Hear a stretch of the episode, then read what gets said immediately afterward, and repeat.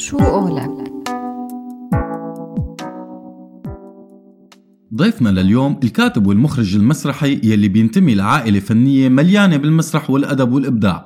ضيفنا لليوم السيد أنيس حمدون، ابن مدينة حمص وابن الثورة السورية يلي اضطر يغادرها بعد ما انصاب خلال الثورة. وبعد ما طلع أنيس من حمص غادر باتجاه ألمانيا، وهو مقيم حاليا بمدينة برلين ليتابع شغله بالمسرح والكتابة، ليشتغل على عدد من الأعمال المسرحية والفنية بأهم المسارح بألمانيا. منستضيف أنيس لنحكي معه عن التغيرات يلي أصابت المبدع السوري بعد الثورة وعلاقتها مع اللغة والموضوعات اللي عم تنطرح اليوم. سوريالي سوريالك سوريا إلنا كلنا، سوريالي سوريالك انت اللي قادر تغير، انت ابن البلد. الكاتب والمخرج المسرح السوري أنيس حمدون، أهلا وسهلا فيك ضيف عزيز ببرنامج من سيرة لسيرة على هوا راديو سوريالي. مساء الخير أنيس. مساء الخير همام، كيف يا هلا؟ أهلا وسهلا فيك. أهلا وسهلا فيك أنيس. أهلا أنيس، بداية التهمة أو الموضوع الحاضر اليوم عند الفنان أو الأديب اللاجئ هو موضوع اللجوء. هل هذا الشيء رح يوسم الكاتب أو الفنان لآخر حياتهم؟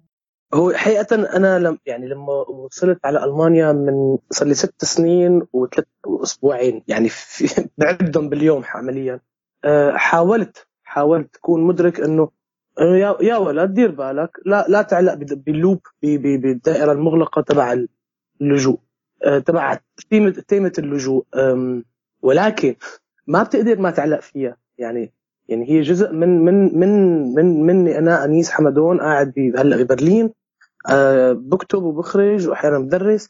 عشان بدي أشتغل، يعني هي مثل ما بيقولوا هاجس، هي الأرج، هي المست اللي تدفش وراك إنه أكتب أكتب أشتغل أشتغل أشتغل. فإذا بدنا يعني حتى بشوف أحيانا هيك بشكل خط زمني خط خط زمني لإلي لإلي شخصيا، وحتى بشوف الزملاء والأصدقاء اللي اللي هن ببرلين. يعني بعرف عن الزملاء ببرلين إنه في بالنسبة إلي كان في حسب السنين، يعني السنة الأولى كانت قاسية، يعني عم أكتب عن اللجوء عم أكتب عن اللجوء واللجوء مرتبط كمان بموضوع آخر اللي هو موضوع الثورة.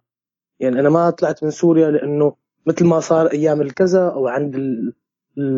لما النازيين ضربوا بولونيا ولا ال... لا، أنا في عندي سبب آخر، وهي في ما بعرف إذا فينا نقول إنه هي تيمات ت... تندرج تحت تحت تيمة اللجوء السوري، اللي هي العدالة، اللي هي آه... نحن ما عنا عمليا المحتل تبعنا اللي قلعنا هو internal، يعني هو من بلدنا نفسه. فعنا دوامات تانية بنعلق فيها، أه ما ما بعرف كيف ما نطلع منها، أو ما بعرف إذا بدنا نطلع منها أصلا، يعني ما بعرف إذا نحن عنا الرغبة نطلع منها. طيب أنيس، بعيدا عن اللجوء كموضوع أو كتيمة، شو تغير يا ترى بالأديب والكاتب أو المبدع السوري ببلدان اللجوء الجديدة برأيك؟ أه هلأ حقيقة اللي تغير فيه أو خلينا نقول اللي تأثرت فيه هو التكنيك. يعني أنا من يوم اللي وصلت أه على هذا البلد بلشت روح على المسرح، يعني شو عم يعملوا هدول الناس. يعني كمان الحسن الحظ خلنا نقول لأقل السوء أنه أنا اجيت على ألمانيا وبلد المسرح، يعني جامعات التمثيل تبع ألمانيا اللي هي من أهم الجامعات عمليا بالعالم، والتكنيك تبعهم من أهم التكنيك بالعالم. كيف فأنا صرت روح أحضر مسرحيات لشوف البقايا شو بيشتغلوا. يعني حتى بروح على الجامعات ببرلين بنعزم من طلاب اللي هن رفقاتي أو زملاء، فبروح حتى بشوف الأساتذة كيف بيشتغلوا. يعني ما بروح طالب شو شو بيشتغل، طالب عم يعمل مونولوج أو مشهد أو شغلة، بشوف الأستاذ كيف عم عم يشتغل معه. فبالنسبة لي كمخرج بالتحديد آه لأخذ آه أتعلم أكتر، لأنه ما خرج أرجع على الجامعة ختيرت، آه فبروح بتعلم ال... بروح بتفرج وبحلل كيف المخرجين التانيين بيشتغلوا. وال... والمهم جدا كان بالنسبة لي إنه شفت إنه يعني إحنا عنا بسوريا كان خلص هاي هي الطريقة، إذا تشتغل بهي الطريقة المخرجين بحبوك. لا، المسرح سوق، يعني لكل نوع من أنواع الأداء، من أنواع الإخراج، من أنواع السينوغرافيا، في إلى زباين، في إلى جمهور، ما في نوع واحد. فإن اللي تعلمته أنا هون أو اللي استمتعت فيه هون مصادر متعددة جدا جدا جدا جدا هائلة من الانفلو من التأثيرات علي شخصيا كمخرج، بنفس الوقت ككاتب. يعني انا تعلمت عند عن فرحان بلبل كيف هو بيكتب، بعدين شفت فلان كيف كتب. هون لما انا بشتغل لنصوص تانية او بشتغل مع كتاب تانيين كمخرج بشوف طرق تانية، بنى, بنى درامية مختلفة عن البنى الدرامية اللي تعلمتها بسوريا، بنى مختلفة عن خلينا نقول إذا في مدارس بسوريا عمليا متفرعة عن المعهد، مدرسة الفرنسية، المدرسة الروسية، المدرسة لا لا حتى المدرسة الألمانية، في مئات المدارس. وكل كاتب بعد ما يكون له عمر منيح يعني عنده خبرة منيحة بيصير هو مدرسي، فأنت بتشوف من زميله ومن رفيق ومن حدا ما بعرفه آه ليك هذا شلون عامل، والله لعبة حلوة. ف آه فكل يوم وأنا ببرلين يعني معبى مسارح ببرلين، مسارح مهمة ومسارح صغيرة مهمة ومسارح وسط ومسارح. بتشوف كل حدا كيف عم يشتغل وبتعلم منه. طيب أنيس، هل برأيك المبدع الجاي على بيئة جديدة بظرف خلينا نقول إجباري عنده القدرة أنه يشوف هاي البلدان الجديدة بشكل مختلف عن الناس اللي عايشة فيها ويقدر يرصد تفاصيل الحياة اليومية ما بيقدر ابن البلد يشوفها لأنه صارت معتادة عليه؟ آه في دراسات بتقول يعني بين بريطانيا وألمانيا بتقول عن المهاجرين أنه هن بيقدروا يفهموا، دراسات علمية بتقول أنه هن قدروا عن عبر إحصائيات أنه قدروا يفهموا البلد الجديد بشكل أكثر من السكان المحليين، وخصوصاً اللي هن الميدل كلاس، الطبقة الوسطى، يعني المتعلمين اللي عندهم القدرة خلنا نقول استن... استن... يعني يستنبطوا شو عم يصير بالدنيا الجديدة. أم... وبالنسبة إلي شخصياً يعني بحس حالي وبحس حالنا اللي تعلموا اللغة، تعلموا لغة البلد الجديد، خلنا نقول ألماني تعلموا ألماني، فعندهم هن بطريقة ما هن جزء من المجتمع الجديد، خصوصاً بعد ست سنين وخمس سنين وسبع سنين خلص مثل ما بيقولوا انجل دويتش متألمين. بنفس الوقت منضل نحن عنا العين الثالثة، العين البعيدة، ال...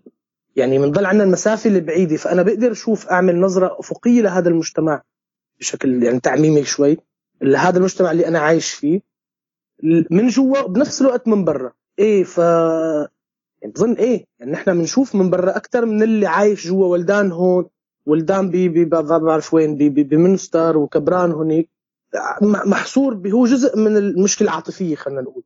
نحن من برا يعني نضل عنا توازن أكتر نفهم هذا البلد أكتر. تمام، نحن منكون القريب البعيد يعني. تماما، نحن قريب وبعيد نفس الوقت. تمام. طب أنيس، كيف ممكن تأثر لغات البلدان الجديدة والموسيقى تبع هاي اللغات على الإبداع؟ التأثير سواء ضل الكاتب عم يكتب بلغته الأم أو بلغة البلد الجديد، سواء بطريقة صياغة الجمل أو البحث عن كلمات جديدة باللغة الأم أو المرادفات باللغة الجديدة مثلا. أه بالنسبة إلي شخصيا أنا أنا حاليا بعيش باليوم الواحد بالمهنة تبعي بثلاث لغات. أنا بالحمصي اللغة اللي بشتغل بكتب فيها، اللغة اللي بعمل فيها مثل ما بقول شو بكون نقول البزقة الأولى أو النسخة الأولى من أي نص بكتبه سواء للفيلم أو للمسرح بكتب الإنجليزي، لأنه هي لغتي الثانية ولغة الكتابية عمليا بالطريقة إجبارية. يعني صدفة حظي الجميل إنه أنا دارس إنجليزي وبنفس الوقت لغة منيحة وكنت درس و... فصرت أكتب بالإنجليزي من أول ما وصل، فصار عندي حتى للغة الإنجليزية زاوية تانية غير لما بكتب بالعربي. بعدين فتنا على الزاوية الألمانية، اللغة الألمانية، فأنا بصير لما بكتب جملة بالألماني يعني بالصيف هاي السنة كان عندي بروجكت أو مسرح فكتبته مباشرة بالألماني، لايف بيرفورمانس، يعني بكتب والعالم بتشوف على الشاشة بالشارع. فإنه بتكون هاي اللغة نفس الوقت بسيطة لأنه ما ما ما بقدر أكتب لغة معقدة بالألماني، بنفس الوقت المستند الأول تبعي لما بشتغل بفكر بالإنجليزي ولما بتعصلج شوي بكون نعسان شوي بفكر بالعربي، فبيطلع عندي برودكت لغوي لا نوع عربي ولا هو ما نوع عربي ولكن فيه فيه تأثير عربي، ما نوع إنجليزي بس هو حقيقة فيه تأثير كبير بالإنجليزي اللي هي اللغة المؤثرة جدا بالنسبة إلي. وبعدين بصير ألماني، فهلا عندي مسرحية بشهر اثنين بدي أبدأ البروفات تبعها، أنا كتبت النص الأول بالإنجليزي وحتى كل التقفيلات والشغل الصغير والتعريقات أو زخرفات عامة بالإنجليزي، فلما ترجمناها على الألماني هذا الشهر رحت أنا ترجمتها مع الم... مع الدراماتورج تبعي، فلما ترجمنا إنه لحظة أنت كاتبة بالإنجليزي، فقعدنا نحاول نقلب كل التراكيب اللي هي النكتة طالعة. يعني مثلا بقول أنا أنا I'm germophobic، يعني أنا عندي أم... أم... بالعربي أم... فوبيا من الجراثيم، فأنا كاتبة بالإنجليزي germophobic، فلما بقولها فما بقفل بقول I hate the germs اللي هي كتير إسقاط على الألمان، جيرمنز جيرمز فلما عملناها بالالماني لما ترجمناها على الالماني مشان اقدر اشتغل يعني المخرج انا بشتغل بالالماني فهون فتنا بانه هاي الزاويه صعبت علينا فبلشنا عملنا التغيير حتى ببنيه النص انه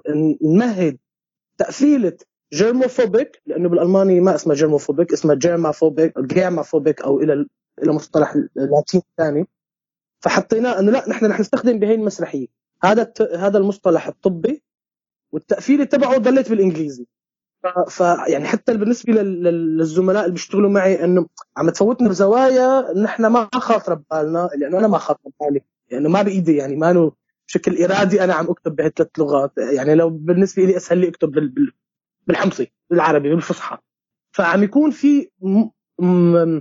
يعني حتى بيقول حدا بمسرحيه بالألفين وخمسطعش ستطعش انه اللغه شاعريه جدا ما بتقصد انه تكون شاعريه غالبا الشعر عم يجي النفس الشعري عم يجي من العربي الفصحى شايف وعم يقلب وين عم يقفل بالالماني فعم يطلع برودكت شاعري انا ما يعني ما يعني ما حسيته لكم حسيته مديح ما كثير اخذته كمديح ولكن بعد هلا لما بنحكي بالسيره بعد سنين انه لا هذا الشعر جاي من العربي من الفصحى ما من الانجليزي جاي من الفصحى ونزل بالالماني اخر شيء وانعرض بالالماني كونه انا بالاصل بشتغل بالفصحى بدرس القاء بالانجليزي نفس الشيء بالمانيا بالالماني قفلت نفس الشيء بعمل اضطريت تكون لغتي منيحه اضطريت اسمع الميلودي تبع اللغه صح الموسيقى تبع اللغه و...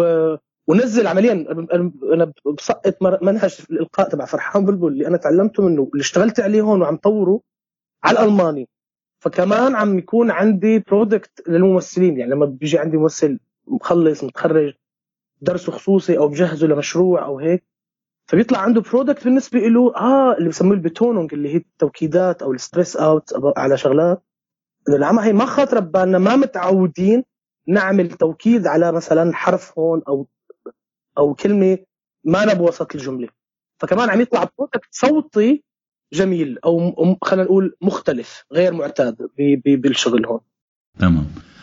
أنيس عدد كبير من الكتاب اللاجئين أو المنفيين خلينا نقول كتبوا بوقت لاحق بلغات البلدان اللجوء من هاي الأمثلة ميلان كونديرا يلي أخذ تعلمه وإتقانه للغة الفرنسية تقريبا بحدود العشر سنين ليقدر يكتب باللغة الفرنسية وطبعا في كتير من النقد من النقاد بيقولوا أنه كونديرا قدر يضيف لهي اللغة وفي أمثلة كتيرة مشابهة من المسرح للسينما للشعر فهل ممكن نشوف كونديرا جديد من بلدان الثورات بعد عشر سنين مثلا؟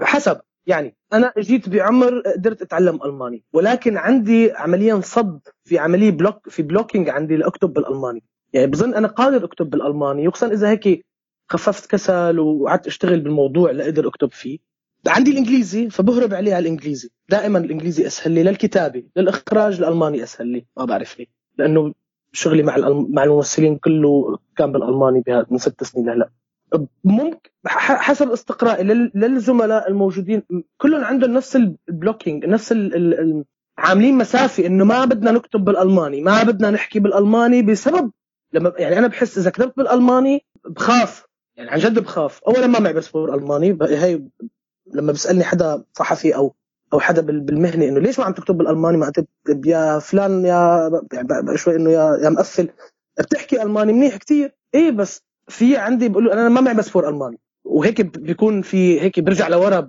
بصد حالي بخبي حالي بحمي حالي بحس انه اذا كتبت انا مثل حدا مثلي او الزملاء اللي بعمري او اكبر بشوي بالالماني عندنا مشكله نفسيه مع الموضوع الاجيال الاصغر اللي اعمارها اصغر اللي اجت عمرها مثلا بالعشرين واللي تعلموا هون فاتوا على الجامعه هون هدول بتوقع هن اللي يكتبوا بالالماني او باللغات الثانيه ما نحن لانه نحن ظرفنا اللجوء تبعنا ما انه لجوء اقتصادي والله انا حبيت اطلع ادرس برا واعمل مهاجر لا يعني ما فيني اعمم على كل الاشخاص في ناس من من علاقاتي الشخصيه بتتجنب تحكي بالعربي يعني حدا بنعرفه منيح ما بيحكي عربي وبالعربي لما بيحكي بيتلبك مع انه العربيه تبعه منيح كثير فالموضوع يرتبط بالحالة النفسية على ما أظن وعلى ما أعتقد وأنا أشك دائما بكل شيء بقوله أنه أنه يطلع حدا من جيلي يكتب بالألماني بهذا الوقت أشك نظرا للوضع النفسي طب أنيس، سؤالنا الجاي شوي طويل. بمقال للشاعر السوري خضر الآغا بيقول: المنفي إنسان مشطور، جزء منه يعيش في المنفى وجزء آخر يعيش في البلد الأم. وفي كتابات كمان نقدية بتوافق هذا الرأي حتى قبل اللجوء السوري، وبتضيف أنه هذا الموضوع بيمتد أكثر من الشعر. فهل هذا الشيء ممكن يستمر للأبد عند الشخص المبدع ويضل أثره على نصوصه وإخراجه، أم أنه في لحظة من اللحظات رح يقرر فيها أنه خلص أنا بعيش هون ورح أكتب عن هون؟ بحيث بيقول الكاتب رح أكتب عن الألمان مثلا وشخصيات ألمانية وعوالم ألمانية أو أمريكية أو سويدية أو فرنسية إلى آخره. فشو رأيك بهذا الموضوع؟ هل هل في لحظة رح يكون فيها هذا القرار عند عند المبدعين أنه خلص نحن نسينا كل شيء ورانا ورح نعيش هون؟ ما بظن فيني عم نقول الكل الجميع بده يعمل هيك. مثل قلت لك في ناس من الوسط تبعنا اللي حتى بس هن تعلموا هون، اللي تعلم هون، اللي فات على الجامعة هون هرب، لأنه كمان الضغط على أنه أكيد.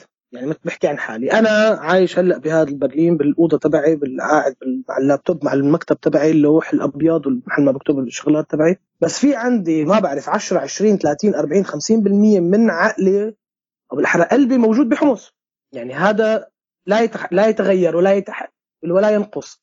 دائما حمص وسوريا والمسرح اللي كنت أشتغل هنيك ورفقاتي واللي ماتوا واللي هربوا دائما هني في عندهم حيز. لا يعني بضل انا عم حكيكي هلا في بزاويه دماغي من فوق على اليسار في فلان وفلان وفلان، هدول ما بيتحركوا ما بيروحوا ما بيخفوا. ممكن مع الوقت اضغط على حالي وخفف وجودهم حتى ما اتضايق، لانه وجودهم ما انه مزعج، ولكن ما انه هون، يعني ما انه عندي او انا ماني عندهم، وبشكل اجباري يعني بشكل اضطراري. ما انا قرر... نرجع نقول نحن ما قررنا نطلع ونروح سياحة على ألمانيا ولا على فرنسا ولا إلى آخره ولا على أمريكا ولا على الصين ولا على بيروت.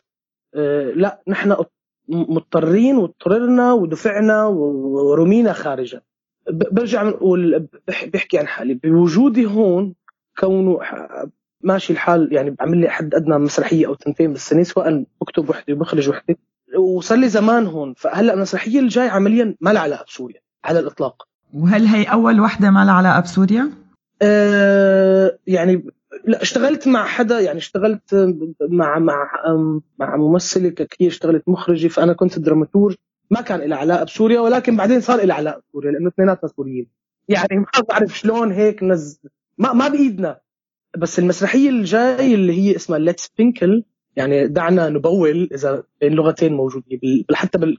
نرجع هيك لل لورا شوي كيف تغير اللغة.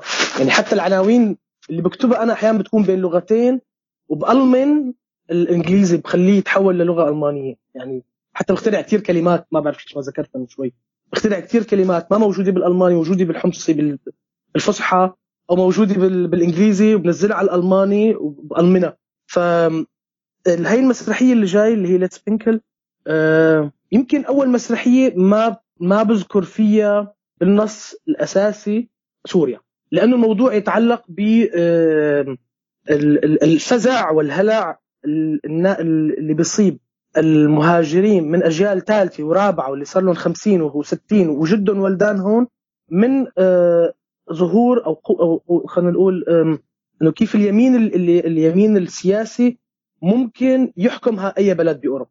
يعني بيشتغل على اليمين وعلى التطرف وعلى النازيين الجدد اللي موجودين بما ضروري بس بألمانيا وبولونيا وبأوكرانيا وإلى آخره. أه كيف نحن الأج... أنا شفت صرت أقول نحن الأجيال المهاجرة القديمة، أنا جديد.